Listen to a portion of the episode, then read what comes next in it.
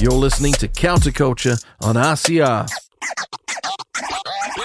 Reality Check Radio. Welcome back. You are with Counterculture here on Reality Check Radio. I am Marie, and it's with great pleasure that I welcome back to Counterculture Calli Veludos from Ark Education. How are you, Calli? Good morning. Good morning, Marie. Thank you very much for having me back. Delighted to have you back. And part of the reason I wanted to get you back is I, as you know, have high schoolers, but these strikes are really starting to impact our kids. What are you hearing and seeing? Um, a lot of anxiety, um, which I believe is like the straw on the camel's back. Uh, the anxiety has been really high, not only through COVID. COVID definitely, definitely impacted um, the anxiety rates in New Zealand. But over the last five years, we've seen a doubling in depression rates, self harming, um, all, all sorts of mental health related issues. And now, with a lot of our high school students, they're really, really worried about um, their credits and about um, how they're going to actually graduate at the end of the year for, for many of them. These strikes, which, as you said, being a teacher myself, I completely understand why they're happening but they are definitely impacting on the mental health of our kids. Mm. Definitely, definitely. I've seen it. Um, I've had parents contacting me through the Ark Education NZ saying, you know, my, my kid doesn't even want to go to school anymore. Um, they're not feeling safe. They're not feeling secure. What do I do? Which is a really big question. You know, what do mm. you do? I just said in my own household with my kids, right? They the, the, first couple of days they thought was a bit of a wheeze, and in fact, the very first day they actually got an exemption on the first day because of the first strike day being so close to the cyclone here. I really feel for the school. I've seen letters they, as a, a school body, uh, are frustrated. They're, they're applying for exemptions. They're trying to say, hey, look, we've got, particularly in the Bay where I am, we have other circumstances in play here.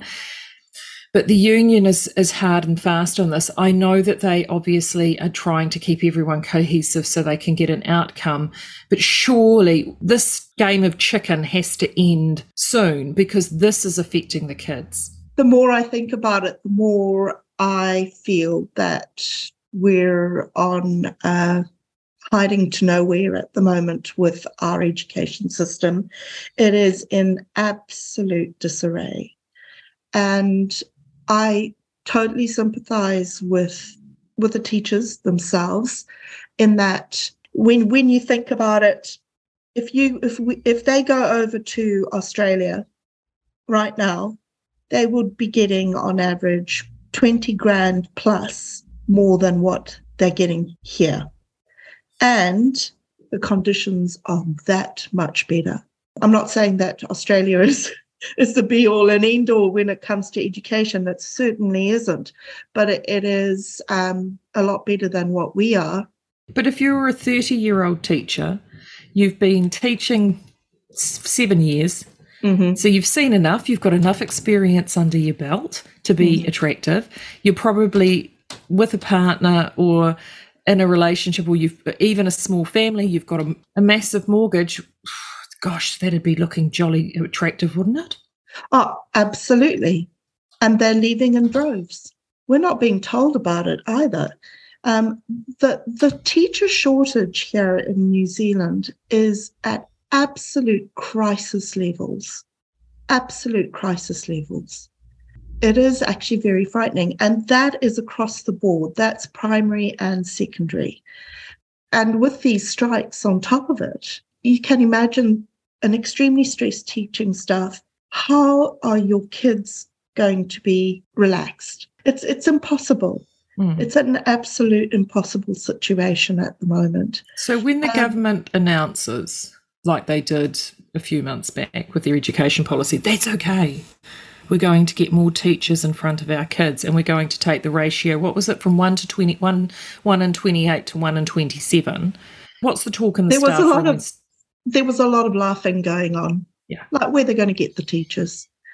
Honestly, th- they they brought in a whole lot of overseas teachers, mostly Filipino, um, Indian. Because quite frankly, why would any teacher worth their salt come to New Zealand get paid twenty thousand dollars less than, than than where they're at? A lot of those teachers just didn't work out.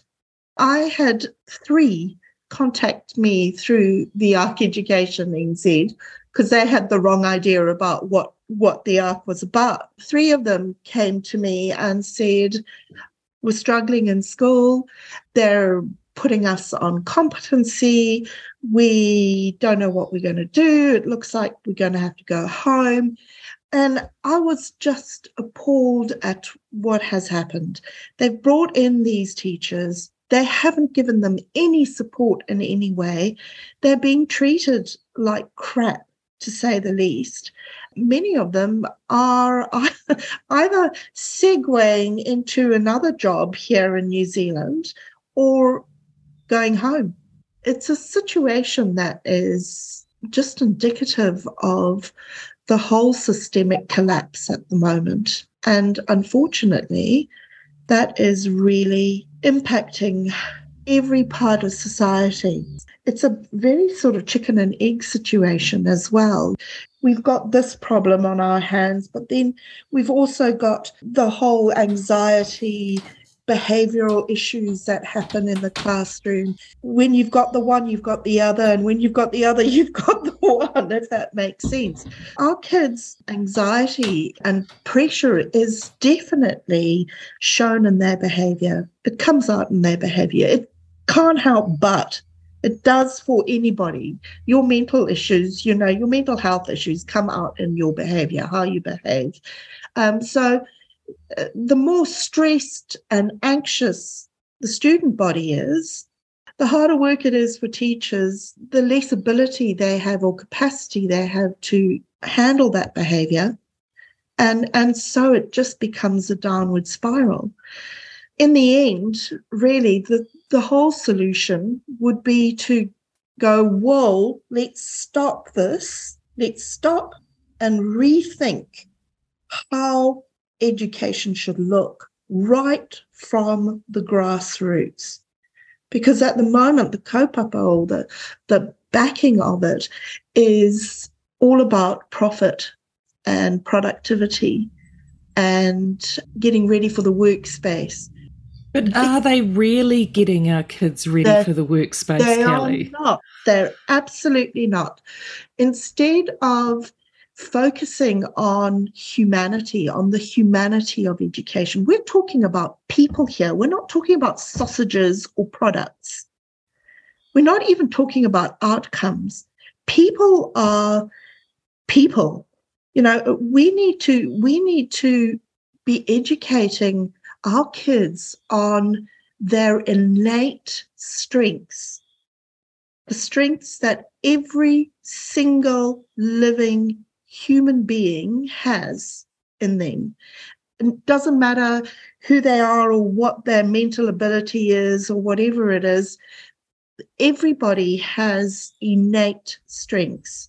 And that's what we should be focusing on. Because if we focus on those, all the rest falls into place. I know this viscerally.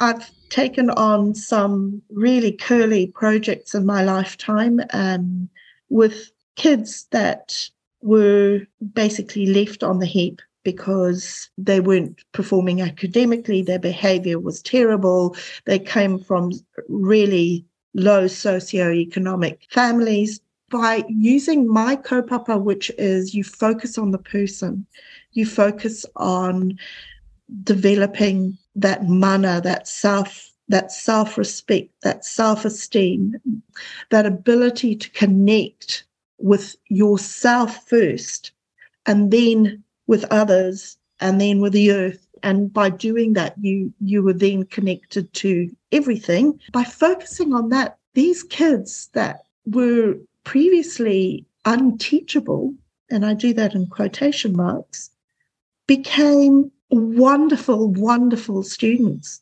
curious compassionate and successful going from from the lowest 5% of the intake to some of them going into accelerate classes in high school. This was an intermediate school. So i know in my heart of hearts and in my gut if we refocus on developing our students as people all that academic stuff just falls into place. At the moment it's upside down it's completely different. We're focusing on credits and behavior. It's all surface stuff. And we can focus on that all we like and we can put sticky plasters over gaping wounds. It's just not going to work. It's mm. just not going to work. The other trouble is, too, the government in its wisdom, or the ministry in its wisdom, keeps hanging on to these quick fixes, it becomes a burden on the teaching staff to implement these quick fixes that they think is going to be one size fits all and this is going to be it. You know it was going to solve all our problems whether it be play based learning whether it be well, open learning environments to me look like the great experimental disaster. I, I had an open learning environment and it worked perfectly for me and for the kids that I to, taught with. But that's because we had breakout spaces and because how I ran the class was very different to what you would normally see in a classroom. Here's the thing you can put all you like into the classroom and say to teachers, right, do it. But if you don't train them, mm. if you don't actually have them on board as well, I, I don't know how many teachers, when they go to a staff meeting, uh, it, it, sometimes I just wonder how they, their eyes don't fall out their heads because there's so much eye rolling going on because honestly, and I don't blame them, it's just another sticky plaster over this gaping wound again. And it's just another thing they have to do. It's it's insanity actually, because if you keep doing what you've always done, you're always going to get what you always got. It just seems to be an insane situation. It just is a completely insane situation at the moment. I can fully understand why we have these students who are so stressed out. And it's not only our high school students, it's our primary school students too, because it starts right down, right down at the beginning of school. I don't know how many stressed kids are are in the classroom that I'm in at the moment. I'm only I'm teaching two days a week. There's a lot of stress, a lot of stress and trauma that is happening in the classroom, and it is seven and eight year olds. I've not seen it quite this bad in my 30 years of, of education. And how does it manifest with those kids? I mean, what are you saying? Behavior, hmm. basically, behavior. Sometimes it can be physical, physical, physical towards other kids and the teacher sometimes. It's like being in a dysfunctional family, you know, where um, kids are always playing off each other. Um, there's not a lot of compassion or empathy happening. What looks like self entitlement uh, happening all the time, you know. Um, absolutely no cooperation in some kids, or or even to the extent of some really b- bizarre behaviors like um, sudden outbursts, you know, screaming like, or doing stupid things, uh, or trying to get kids on a, on the mat to have a conversation is nigh impossible sometimes because mm. you've always got four or five running around doing what they want. Of that in a classroom environment because being a parent with one of those children at primary, I was that parent that honestly, uh, nine times out of 10, I had to collect my son from the principal's office. But see, I resonate with what you're saying because we concentrated right through until year nine. We concentrated on his EQ, not his IQ. IQ, exactly. And we got some criticisms flack for that.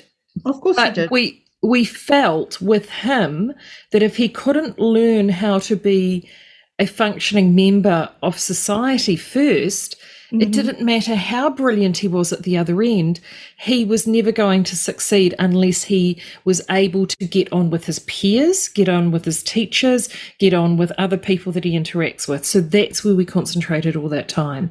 Yeah. So to that end, he left primary school year six, still with only a level two reading level, which is um, six year olds got people. Yeah. yeah. Um, but we also knew he had dyslexia, and that's where we were fortunate enough that we, because he had ASD, that we did have government funding, a small amount, but Minimum. every single yeah. cent of that dollar, we we went down the SPELD pathway and SPELD. It saved his life. He's still he hasn't had SPELD now for eighteen months. He's year twelve now, but what we were, what she was able to achieve. He, we had the same spell teacher, was nothing had short good, of had miraculous. a good relationship. Yeah, we had an outstanding relationship, and there was a cost attendant to that. I will not lie; it was partially subsidised. We used that benefit that he had to pay for that, but it did not cover it all, and that was a commitment that we felt that we needed to make because if we didn't he was going to be a statistic at the other end of the sausage factory and we weren't prepared to you weren't prepared. But you know it, yours is not an uncommon story marie. This is the problem. But when you have got families who cannot afford SPELD or the Davis dyslexia program or whatever it is that your that is going to suit your child you have to rely on the system you my heart breaks rely on the system and there is no system for these kids. It ends up being coming down to the teacher that is with those kids in any given moment. With COVID and lots of, of teacher absenteeism, because I was just telling you that I've just recovered from COVID myself, re entering society. hasn't been the, the most easy path, but there's constant change happening in the classroom at the moment. And there's all these sticky plasters being applied to try and stem the absolute bleeding out from the gaping wound. So these kids are under a lot of stress because change is very, very difficult, especially for children who are on the spectrum or who are neurodiverse in any way. But when you're having a different teacher every week, just about, you, you can't expect anything more from these kids. No. That's why I'm not like appalled about their behavior. What I'm appalled about is what's happening in the classroom that's causing these behaviors. And, and it's not only the classroom, you know, because a lot of these kids' parents are incredibly stressed because of financial problems, or it could be socio, you know, social problems or problems, relationship problems, and things like that. There, there's a huge amount. It, it's it's like all compounded, and when they come into the classroom, it's this little space where everything happens because all their their whole life is put into this little space, and they're made to comply. well, some of them refuse to, which I don't blame them. Is the classroom, though, for some of these kids, the only time in their day where they're in an environment that actually provides them with boundaries? Absolutely. Absolutely. Not all kids, and it would be a gross generalization to say, yeah, all kids. But yes, definitely for a lot of kids. And certainly in the case of the, the kids that I taught when I was working in the space of learning support and doing that project that I talked about previously, I would say to the kids, you know, I know, I know what your your circumstances are. I don't know by experience, but I'm I know it's not safe at home for a lot of you. It's not good place that you want to be. But if you bring that stuff into the classroom, you are creating an unsafe space for yourself here as well. And this might be your only safe space. Mm. And once they understood that, they would leave their crap at the door. Mm. It would normally take about six weeks. the first six weeks, we're like, oh my God, what am I doing? But after six weeks, there would be a complete and utter change in these kids. They would start trusting the staff in the classroom. They would start trusting each other. And most of all, they would start trusting themselves that they weren't useless, that they could actually do stuff, that they have value, that they have this ability to do stuff and to be to be stuff. I also used to give them really strong coping mechanisms. We did a meditation program right from day one, and day one was usually chaos when we tried to do meditation. By week six, if I'd forgotten after any break time to, if I'd like, oh, we've got to get on with this work, they'd be going, no, no, no, no, no. We Yeah. haven't done our meditation yet. there was a more focus on their life skills, their ability to connect, to communicate, and to create. Those are my three C's connection, communication, and creativity. Those are the human strengths and superpowers that we have. And school all but ignores them for compliance and control. If we could only change that kaupapa, if we could only start seeing our kids as human beings, as infinite potential. And I know that sounds fairly pie in the sky and spiritual, and it is in many respects, but that is the reality, actually. I'm talking with Calli Veludos here from the Ark Education. I don't know whether I said this last time that we spoke, but when I was dealing with someone directly from the ministry with my son and he was asking lots of questions, like we were getting to a point where he could sit through a lesson without wanting to put a chair through a window, his inquisitiveness was starting to come out. Yes. So he was asking lots of questions, and I was told that I needed to counsel him to stop doing that. His questions were disrupting the class, and he wasn't there to ask questions, but there to do what he was told. Uh, yeah, to which was Compliance and control. yeah, exactly. So I've written down a lot of stuff here that I just want to dive into. Sure. It's taking kids from that cycle of victimhood to value, isn't it? Absolutely. Absolutely. that victimhood doesn't need to be necessarily social or financial. It could be just in terms of attention. So Mm. I want to sort of look at parents now. So let's start with parents first. Mm. Parents are listening to this and they're thinking, yes, yes, yes. Uh, especially if they're a parent like I've been, uh, been that child, you know. So you, I, Yeah. honestly, seriously, walking on the school grounds for me at the at the beginning and the end of every day, I felt like I was going behind enemy lines. It was, uh, especially at the the height of it, you feel so embattled and entrenched. So then, as a parent, you And with the- isolated. yeah. That's the other thing. You're so isolated as yeah, a and then you know you're getting the glares and the stares, and the, and it's just not a pleasant thing. So if parents are listening to this and they're thinking, yes, that's us, to me that's already the first step. The fact that you're there, you've identified it. What are some of the things that those parents can do that? Uh, is- The thing that's going to cost them is a little bit of their time and energy, but not necessarily put them under a fiscal strain.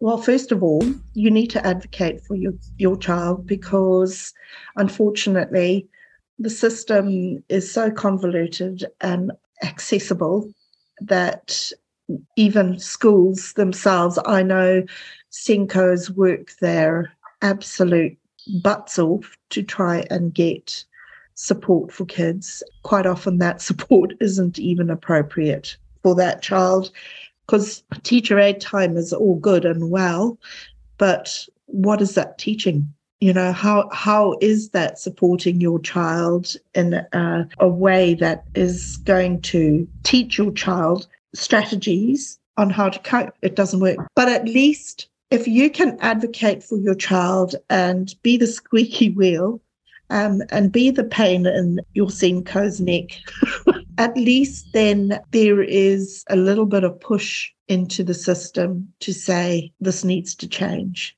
I, I recommend if you have a child who is either on the spectrum or dyslexic, um, there are books and things that you can read that will help you understand where your child is at that you can possibly get from the library. One of those books is called The Gift of Dyslexia by Ron Davis. He is the the founder of the Davis facilitating program, the Davis correction program.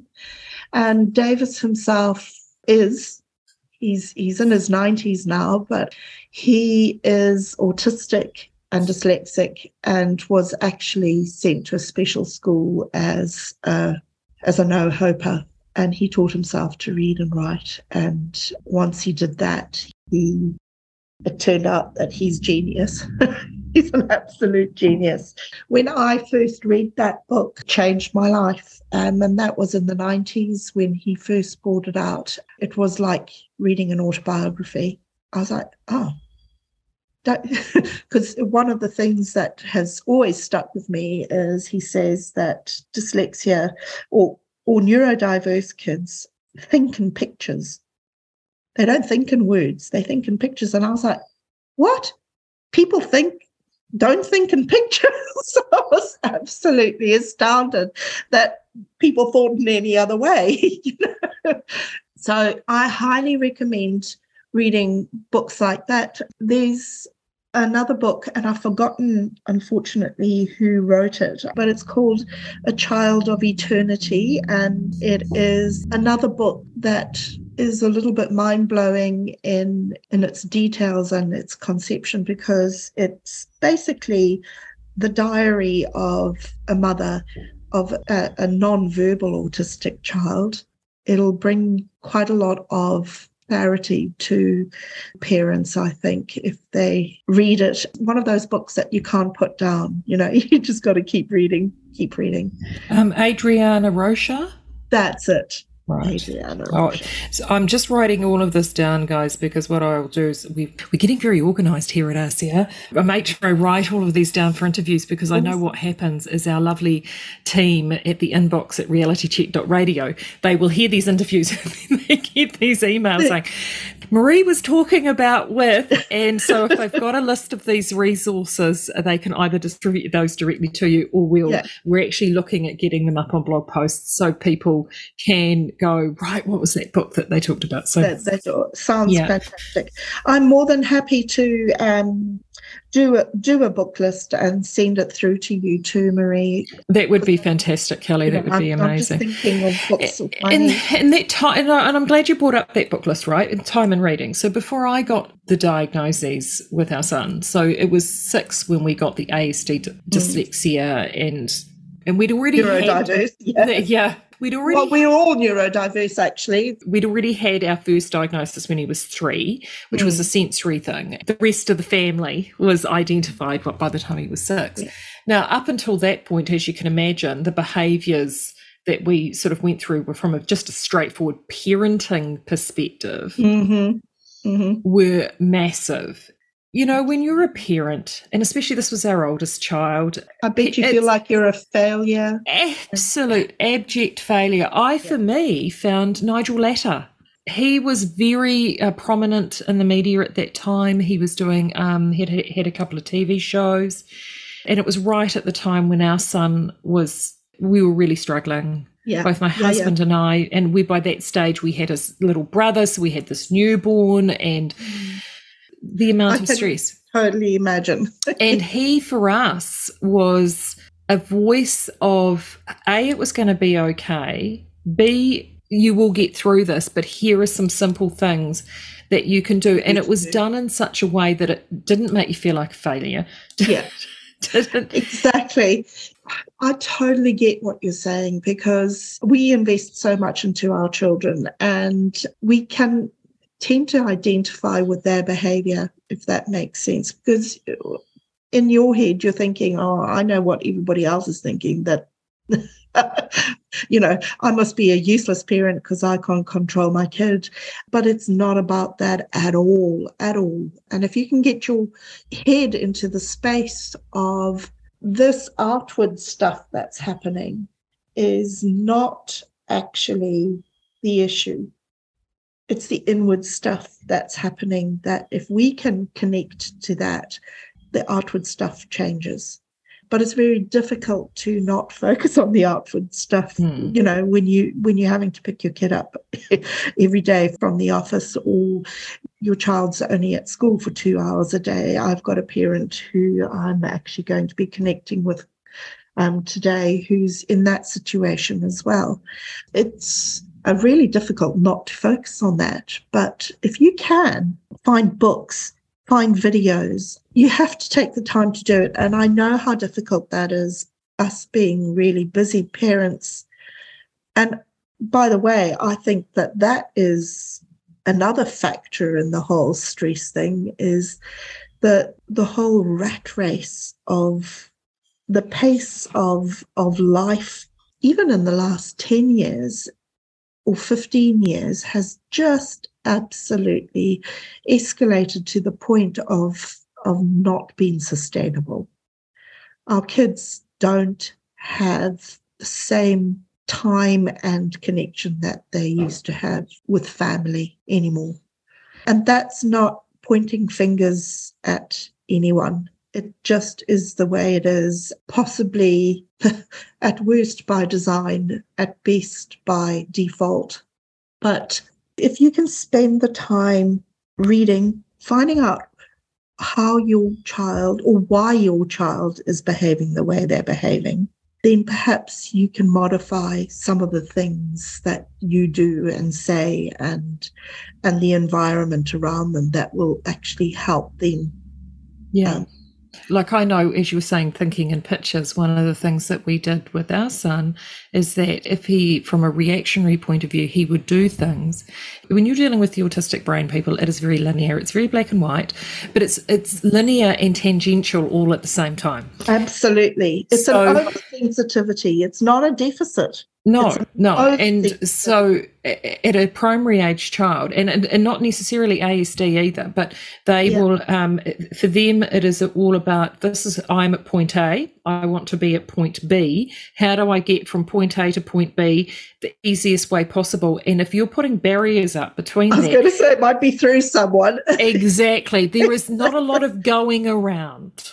There is not a lot of going around. It is all about the most expedient way to get from point A to point B, Yeah, which can yeah, make parenting absolutely. Quite challenging. And so then uh, things would ensue. And I spent a lot, once I realized about the visual, you know, when I, Mm. I said that I was told and taught, I had a wonderful actually uh, early childhood coordinator from the Ministry of Education Yeah. that I worked with for a couple of years, and she was incredible and it was amazing. The support for um, early childhood was great. The minute I got into the primary system, it was bloody awful awful yeah yeah yeah totally awful. And she told me about the facial expressions, how he was not able to read or understand those. And this is before the autism diagnosis. She'd already Yeah. picked this up. So I would then have to sit in front of him and all this chaos would be ensuing around him. Children would be crying, adults would be angry, and I would take him away and I would give like angry face, sad face, and I'd say, What Yeah. face is this? And he'd look at me and I said, This is an angry face. So when someone is giving you this face, they're angry. When someone is giving you this face, they're sad. And it's not that he was being dumb. He just couldn't he couldn't read the emotion. And once he learned how to do that, because that was a learned skill, not Mm. an innately learned skill, it was an actively learned skill, that made a massive and then we would have moments where something would happen and someone would be crying and he'd say to me, Did I cause that? Yeah, darling, I think you might have. Yeah Ah, do you, I think should I say sorry? What do you think? yeah yeah Yeah, okay. You know, Yeah, exactly. Um, you, you know, and and one, what actually once you understand these things, and they and these a plethora of YouTube videos. I, I, you know, YouTube is a curse, but it's also an absolute. See, they weren't around when I was doing it, so exactly. I was so I was doing lots of Nigel Latta books, Latta books, and things like the that. Library, yeah, yeah, absolutely. But um, YouTube today is an absolute treasure trove for little tips and tricks around uh, managing behavior and and and also understanding neurodiversity in, in all its forms. I really recommend as a parent that you educate yourself. Once you yourself actually understand what's going on for your kid, then you can advocate for them as well. Also, please remember that the amount of, and, and I get it, I get it, the frustration in a parent when a teacher goes, I don't know what to do with this kid. Just remember that that teacher has is a human being first of all and probably has like nine other kids in the class who are demanding their attention. If your child's behavior has basically broken the camel's back they're going to cop it unfortunately so be kind to your teachers because I find that if you, um, oh, I I don't have that problem. Well, sometimes you know you, I'd like to strangle a couple because that that is my niche. I've learnt to communicate and connect with those kids. So I I often don't have that problem that I'm, you know, that I, I've got to get hold of a parent and say your your child um, needs to go home or or whatever. But remember that when you are dealing with a teacher who is seemingly frustrated with your child, be kind to them because often your kindness will rub off onto them and that will rub off onto. You know, yeah. towards your child. Um, if you can support rather than defend, you will find that your life will change at school. Uh, uh, that was very much the uh, attitude I took. I saw other parents that would get confrontational uh, with the teaching staff and particularly with the principal. I took a different tack. Um, not to say that him and I didn't get confrontational at the beginning, but uh, we we ironed things out. As I said to him, I've got two sons and seven years bet- with you and I, so you know either we, Let, we get set the groundwork out now, or it's going to be a really long time. Yeah. Uh, and we did, and we actually formed a really tight working relationship and we had to every year i from um, um, gosh if anyone from the high school hears this they're going to be really upset because i don't do it for the high school but i used every year at christmas time i would make bake and cook and a massive big Christmas morning tea for all the staff oh, every year. And I did it for primary school all the way through the intermediate school. Um, I stopped it at the high school uh, only because he he well he didn't want me to do it because he did not want to be singled out that I had to bribe the teachers to, um, to to be on side. By that stage, he'd he'd gotten himself together. But yeah, yeah. uh, it is effort in, effort out, and I and it does take time, parents. And I know I can hear the hear you guys saying now, but I'm this is so hard. I'm working. I'm there too. I was working full time. Mm. Look, I can tell you from my experience whatever time you invest now, particularly if your kids are in primary and intermediate school, mm-hmm. whatever time you invest now will pay you back two to threefold when they get to high school. So whether that be if their EQ is actually good and they're and they're confident, but you're worried about their numeracy and literacy, buy a times table book and do those funny old crazy rote times tables that they don't tend to teach much anymore. But if yeah. your child enjoys it, do that. Read, you know, get, Read, get exactly. them reading, take take them to the library every Saturday morning, whatever it is. That little bit of time, that little bit of effort in now will make a massive different difference at the other end. It certainly will. And these you know, these, there's other little tips and tricks. I highly recommend um, doing a mindfulness or a, a meditation practice, even with the whole family, you know, and even if it's just 15 minutes a day or three times a week or whatever it is, that I've I've found actually as being absolutely invaluable for a lot of these kids because what it does is it um, it calms down their whole system and they're much more able to regulate and much more able to connect with other people if they're calm and cool and collected. So and and and you are too you know yeah. you are too if you're a cool calm and collected parent. And, Mozart, and yeah he was the the calm down music for my son and i didn't realize he was doing it actually. He'd have his little headphones on. I'm like what are you listening to? And he'd found I downloaded Mozart's 50, literally Mozart's 50 greatest hits. And he would sit there just in his room with Mozart on. And I said, Why are you doing that, darling? He said, It makes me feel calm. Calm, exactly. There's also, I'm just looking it up here, bilateral stimulation um, music, which is that works like magic. So you put on earphones and um, you can get it on there's a there's a whole lot of bilateral bilateral stimulation music on Spotify and YouTube and all sorts of places. Get them to wear that for so I've got kids in the classroom that are that come to me now and say, "Can I listen to that music, please?" because it just the, the, the whole vestibular system just seems to just relax and mm. calm down and they're able to focus. So there's that as well. Yoga going out for a walk on the beach um, or in nature is really really useful as well if you can get them out there because i know that's always a lot of but it pays to actually bribe or make them get in the car and go out and and, and connect with nature in some way um, forest bathing you know go into the forest. And even if you don't go for a long walk go and explore look underneath rocks and um, and even for high school students you know this is actually really really important because with technology we've just almost disconnected ourselves from you know, from, from nature, life, from real from life. life. Yeah. Yes, absolutely. So let's just reiterate uh, again for people where they can find some of your resources with the Ark Education. Sure. The the Ark Education NZ, if you would like to get hold of me, and it was lovely to speak to some some parents who got hold of me after the last interview.